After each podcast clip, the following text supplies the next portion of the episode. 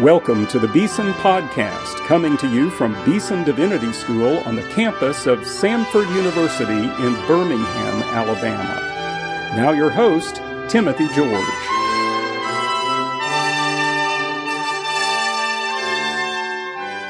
Welcome to today's Beeson Podcast. I'm Kristen Padilla, the producer of the Beeson Podcast, filling in for Dr. George, and I am here with my friend, Dr. Robert Smith Jr. I have the privilege today of introducing a sermon that Dr. George preached here at Beeson Divinity School in Hodges Chapel in the fall semester of 2005. This was actually my first semester as a Beeson student, and I remember hearing this sermon, and this sermon has never left my heart. Dr. Smith, can you tell us about this sermon that we're going to hear today? Yes, thank you, Kristen. It is a sermon that is given as a title Perhaps. The larger text is Philemon, verses 10 to 22. Dean George read that, but the focus text is verse 15, which begins with the word perhaps that gives birth to his sermonic title. Like the minor prophets who have a major message, this is a sermon that has a very brief title, but has a vast message of providence and mystery for would be ministers and those who are preparing for the pastorate. I think this is pastoral theology done from the pulpit at its best. It's timely for pastors in training and for ministers who are experienced. Uh, it's very scholarly. Of course, we expect it of Dean George. He quotes all kinds of individuals throughout church history. Uh, he deals with deism, that God is uh, a God of uninvolvement. Of course, uh, he renounces that, that God is very much involved in our lives, is theocentric. He admits and acknowledges uh, the truth of William Cowper's song, God moves in mysterious ways, his wonders to perform, and closes with that line, God is his own interpreter, and he will make it plain. So God is the God of self-revelation. He deals with Paul's uh, involvement in the lives of Philemon and Onesimus. He deals with the history of slavery, not only uh, in Rome, ancient Rome, but in the Americas, and is very bold and profound in uh, critiquing those who would use, like Charles Colcock Jones, uh, this passage as a proof text for the admonition to slaves to not run away from their masters. He's polemical. He's catechetical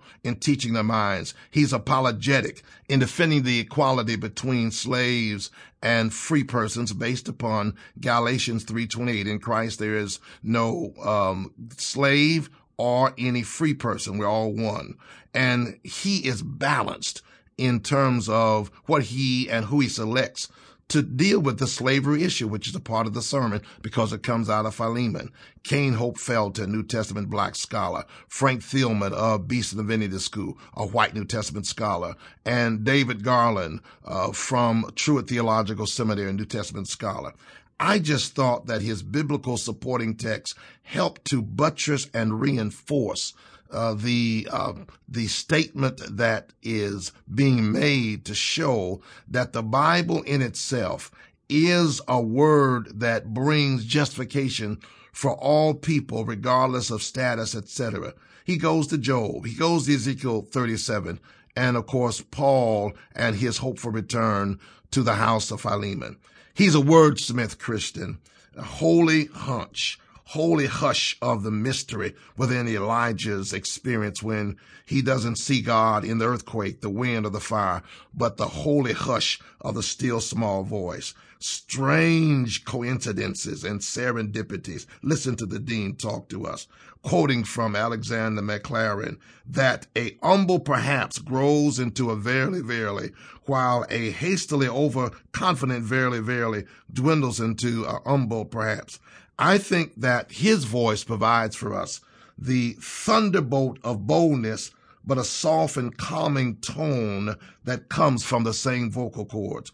Here is a message that will speak to persons who are called to serve, to speak the word of God with a sense of perhapsness. I'm coining that word and to be cautious about what we say so that we understand that God providentially speaks and to be reluctant about speaking where God is silent. Timothy George has been the Dean of Beeson Divinity School since its inception in 1988. He's also the host of the Beeson podcast. Let's go now to Hodges Chapel, where we will hear him preach a sermon entitled Peradventure. You'll open your Bibles with me to the book of Philemon in the New Testament. Philemon. I'm going to begin reading with verse 10 and read down through verse 22. I appeal to you for my son Onesimus, who became my son while I was in chains. Formerly, he was useless to you, but now he has become useful both to you and to me. I am sending him, who is my very heart, back to you. I would have liked to keep him with me so that he could take your place in helping me while I am in chains for the gospel. But I did not want to do anything without your consent, so that any favor you do will be spontaneous and not forced. Perhaps the reason he was separated from you for a little while was that you might have him back for good no longer a slave, but better than a slave, as a dear brother. He is very dear to me, but even dearer to you, both as a man and as a brother in the Lord. So if you consider me a partner, welcome him as you would welcome me. If he has done you any wrong or owes you anything, charge it to me. I, Paul, am writing this with my own hand. I will pay it back. Not to mention that you owe me your own very self.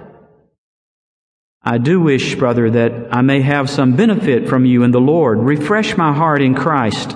Confident of your obedience, I write to you, knowing that you will do even more than I ask.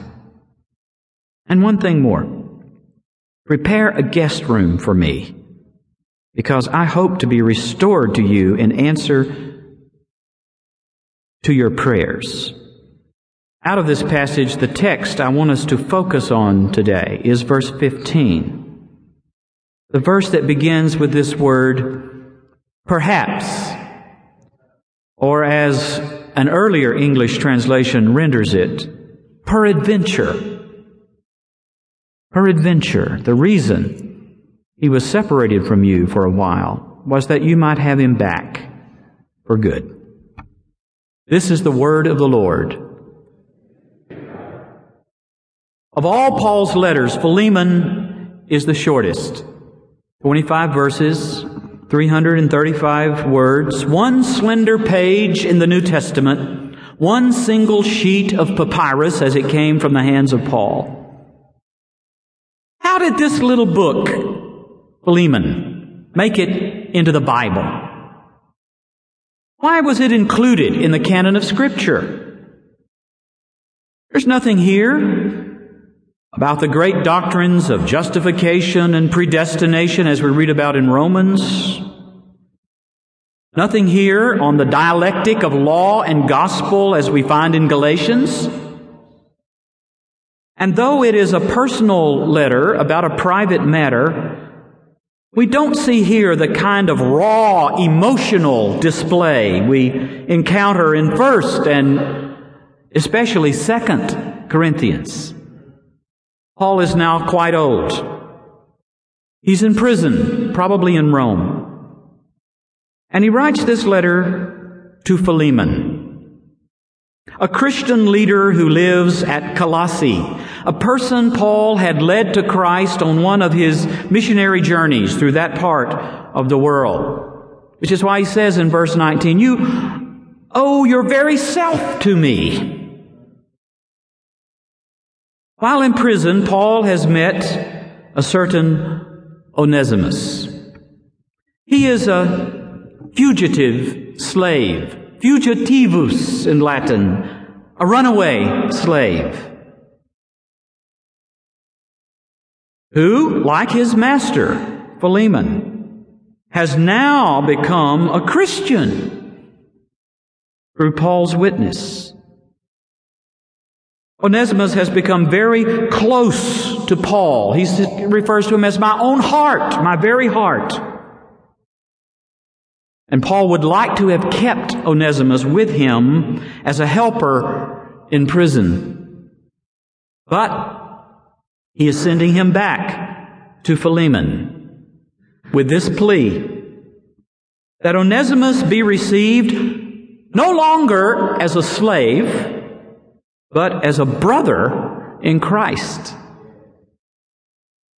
Paul asks that he be forgiven any wrongs he may have committed. And if he has incurred any debt, Paul says, charge it to me. Put that on my credit card.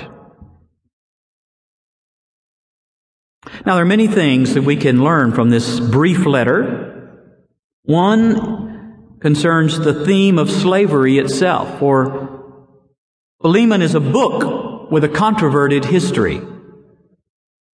Charles Colcock Jones was a white Protestant minister who preached among the slaves in Georgia prior to the Civil War, and one of his favorite sermons was on Philemon. He presented Philemon to the slaves as a proof text against slaves running away from their masters. And he was startled, he tells us in his diary, by the bitter reaction he received.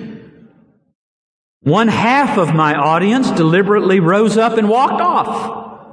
Those who remained looked anything but satisfied, either with the preacher or his doctrine. Afterwards, there was no small stir among them some solemnly declared that there was no such epistle in the Bible. Others, that they did not care if they ever heard me preach again. Well, that's a sentiment I have experienced myself from time to time from those who've heard me. Those like Jones, who cited texts like Philemon to justify the institution of slavery, failed to see what Dr. Thielman calls, in his wonderful new study of New Testament theology, the radical social implications of the gospel in this little book. Cain Hope Felder has edited a volume of essays on African American biblical interpretation called Stony the Road We Trod. And in that book, there one, there's one essay entitled Philemon Paul Onesimus Triangle. And it sees Paul's almost dizzying display of family language in this book. Receive him as a dear brother. And he concludes that there is here on display a gospel, the same gospel that subverts the fundamental distinction between Jew and Gentile, will not long leave the issue of slavery alone. I think that's what Dr. Thielman means by the radical social implications of the gospel in this book. Welcome him as you would welcome me. Receive him as myself, as Tyndale translates. Now, we know that Paul intended actually to go back to Colossae and to stay in the house of Philemon. He mentions that in verse 22. Prepare a guest room for me I hope to get back to see you. Now, how would Paul be received? How would he be welcomed in the household of Philemon? In the first place, when he arrived from the dust and weariness of the road, his feet would be washed. Then he would be given the finest accommodations, every courtesy, every amenity, as we ourselves show to our guests in your house, is there the same thing as I find in my own? In the bathroom, the guest bathroom, there are these nice little towels. Uh, and soap that looks strange and different. And sometimes when I come in and go in there to wash my hands, I will hear my wife saying, Now that's not for you. That's for the guests. Save that for them. That's the best we have. We give that to our guests. Paul would have been embraced and cared for and invited to join the family at table for dinner. And Paul says to Philemon, as you would receive me, receive him. Here you see that evangelical subversion at work. There's something else I want us to see in this book. It's verse 15. Because here Paul steps back for a moment and he places this whole event in the context of ultimate meaning. He asks the teleological question Why has this happened? What is this for? Does this whole episode, Onesimus running away, is meeting Paul in Rome, is going back now to Philemon with a radically altered status, does this serve some final purpose? Does it fit into God's grand design, His providential pattern? And his answer is as perplexing as it is surprising. His answer in the first word of verse 15 is peradventure. Perhaps. Perhaps. The reason he was separated from you for a little while was that you might have him back for good. Perhaps. Now, there are two things I want us to see about this text and this message. The first one is this. It is always right for Christians to ask what God is doing in the events that shape our lives and mark our days. All of the events. Tragedies and the joys, the strange coincidences and serendipities, the circumstances that come unexpectedly and inexplicably into our lives, these may be holy hunches. That's a Robert Smith word. holy hunches.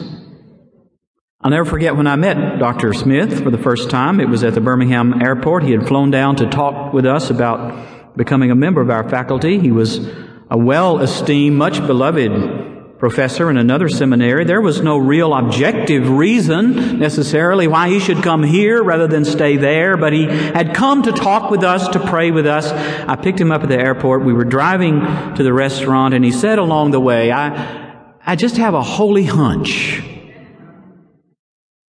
God might be in this.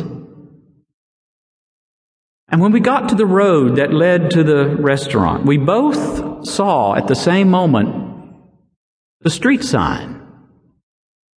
It was Robert Smith Drive. so help me God. Now you say Robert Smith, that's a pretty common name. It's not Alexander Bukharov or something like that. Hmm, there it was, Robert Smith Drive. Still there today. That's just a coincidence. Could happen anywhere. Perhaps. Peradventure. Or maybe it really was a holy hunch. Did you ever wonder how Onesimus found Paul in Rome? It's estimated there are 60 million slaves in the Roman Empire. It was not unusual for a runaway slave to go to Rome Slavery in the ancient world was not based on race as it came to be in the New World in the Americas. Uh, it was not easy to tell a slave from someone who was not a slave just by walking down the road, and Rome was a place where many people would come, many slaves would come, seeking the anonymity of the streets and the forum. How did Onesimus find Paul in Rome? The great New Testament scholar Lightfoot asks, was it an accidental encounter with his fellow townsman Epaphras in the streets of Rome, which led to his interview with Paul? Was it the pressure of want that induced him to seek alms from one whose large-hearted charity must have been a household word in his master's family? Or did the memory of solemn words which he had chanced to overhear at those weekly gatherings in the upper chamber at Colossae haunt him in his loneliness till, yielding to the fascination, he was constrained to unburden himself to the one man who can soothe his terrors and satisfy his yearnings? Is this what caused him to seek out Paul, to find Paul? Was it just an accident? I agree with my friend David Garland who says something other than happenstance brought Onesimus to Paul. Now there are those who say that God doesn't get very much involved in our lives. The deists said that in their day, and there are those who say that today. God made the world, He created it. Yes, there is a God, but He's kind of left it all alone, spinning on its axes in space. He doesn't have time or interest to get involved in the daily happenings, the little details, the small puny circumstances of our limited finite existence. He's a big God out there. And we're more or less kind of sort of on our own down here. Was it just an accident that led John Wesley his life in shambles, having come back from America, a failed missionary, not knowing where to turn, where to go, what to do, went to St. Paul's Cathedral one Sunday afternoon, and then wandering a little along the little lanes nearby, happened, he says, very unwillingly he went. It happened that he passed by a prayer meeting where a Moravian preacher named Peter Böhler was giving a an exposition on Luther's introduction to Paul's letter to Romans, which dealt with an Old Testament text from Habakkuk. That's fifth hand salvation, isn't it? John Wesley went into that little prayer meeting in Aldersgate and he says his heart was strangely warmed. And there was ignited in his soul that day a fire that has still not been put out. Peradventure, perhaps. Yet there is a mystery here. The Greek word for perhaps is an unusual word. It's only used one other time in the New Testament in Romans 5 7. That's all. Paul uses it here in the letter to Philemon to underscore the importance of humility in all of our discourse about God.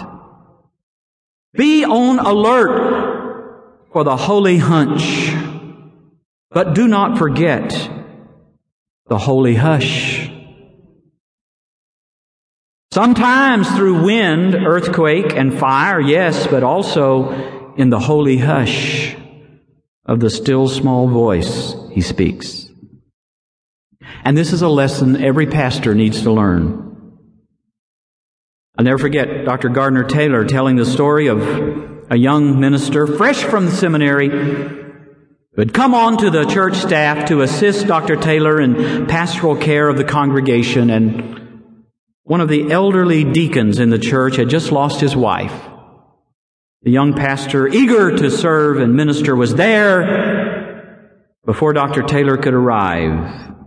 He rushed in and began to talk about this is all God's will and everything is going to be fine and you need to look up to the Lord, dear brother.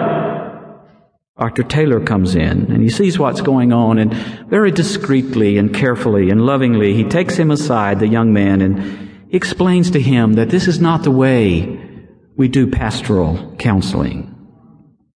It's not that what the young man said was theologically inaccurate, but it was pastorally insensitive. Remember Job's response to his so-called comforters? Much of what they says, said is good theology. Much of it, not all of it, but much of it is acceptable. And at one point, Job says, What you know, I also know. You're not telling me anything new. But you are worthless physicians. If only you would be altogether silent. That would be wisdom. How long will you torment me and crush me with words?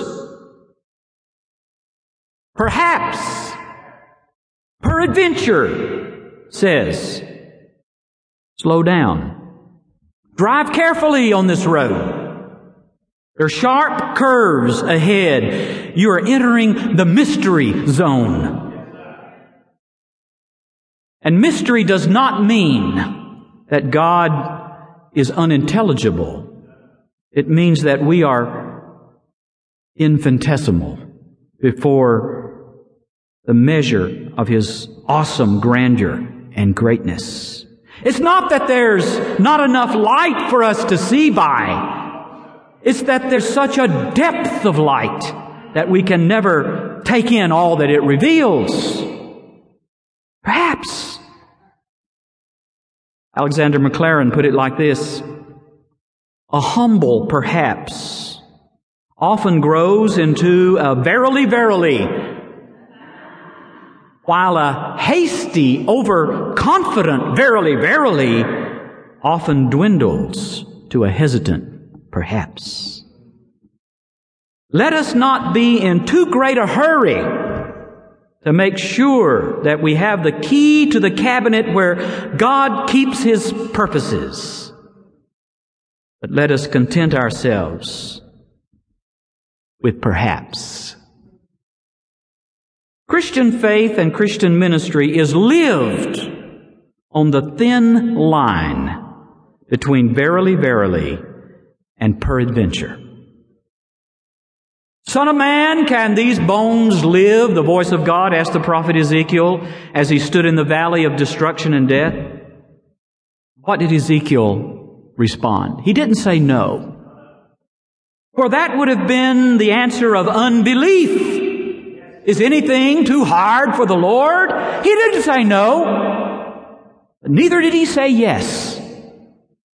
At least not easily and flippantly and casually. What did he say? He said, O Lord, thou knowest. Thou knowest. Peradventure. Perhaps. Can these bones live? Perhaps. If God shows up, if His Spirit invigorates the dead, drying, desiccated bones, perhaps they can live, but no other way. And this is a lesson we all have to learn who minister in Jesus' name because there are some things we can do. We can preach the sermon. We can take the, the supper to the home. We can put our arms around somebody's shoulder and squeeze their hand and say that we love them. And when the funeral is over, we can turn out the lights. But only God can raise the dead. thin line of faith that we walk between an arrogant presumption on the one hand and an even more glaringly arrogant disbelief on the other. It's a thin line. It's a small wire. But it's strong enough to withstand every windy storm and tempest that blows. Strong enough to carry us through every chasm every valley, for underneath that thin line are the everlasting arms of one who is the same yesterday, today, and forever. Alpha and Omega, He. The God who has already been to tomorrow and who has come back to tell us, be not afraid.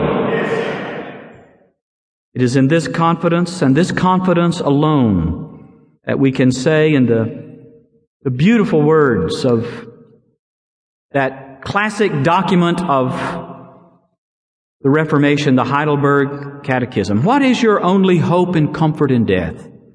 Answer that I belong body and soul to my precious Savior, who at the cost of his own blood has paid for my sins and so upholds and preserves me by his care and grace that not a hair can fall from my head without his knowing it. He is our only comfort in life and in death. What happened to Onesimus? Well, we don't know for sure. We meet him again once in the New Testament, Colossians 4 9. Paul refers to him there as our faithful and dear brother. But fast forward 40 or 50 years into the future, to the early second century. Ignatius of Antioch, one of the great martyrs of the early church, is on his way to Rome where he will give his life for the cause of Christ. And he writes a series of letters to the churches in Asia Minor. One of them to the church at Ephesus, in which he refers to their bishop as a great and faithful leader of courage and steadfastness. What is his name? His name is Onesimus. Is it the same Onesimus once who was a slave in the household of Philemon at Colossae? Did Paul's counsel long ago to Philemon that he should receive him as myself lead eventually to his emancipation from slavery? Did this faithful and dear brother, as Paul called him, rise to become a leader of the Christian community at Ephesus, as we know other former slaves did in other churches in the New Testament in early apostolic time. Was he the one, as someone else has suggested, who in the early second century gathered together the writings, the letters of Paul into a discrete corpus and began to circulate them among the churches? Is this how the little letter of Philemon, this one single page, this single sheet of papyrus, found its way into the canon of the New Testament? Peradventure. Perhaps. For God does move in mysterious ways, His wonders to perform. He plants his footprints in the sea and rides upon the storm. Blind unbelief is sure to err and scan his works in vain, but God is his own interpreter. He will make it plain. Let us pray. Oh God, help us to listen and be alert for the holy hunch and help us not to neglect the time of the holy hush.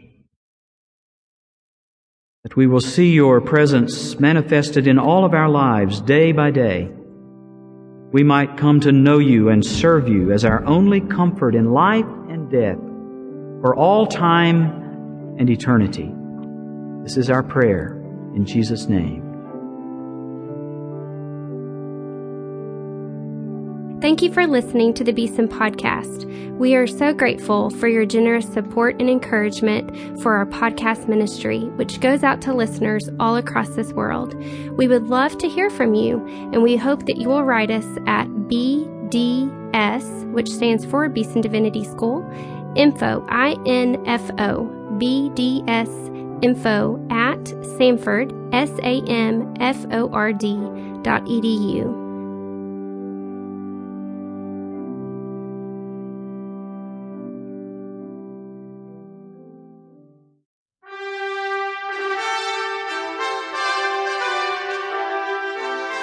You've been listening to the Beeson Podcast with host Timothy George.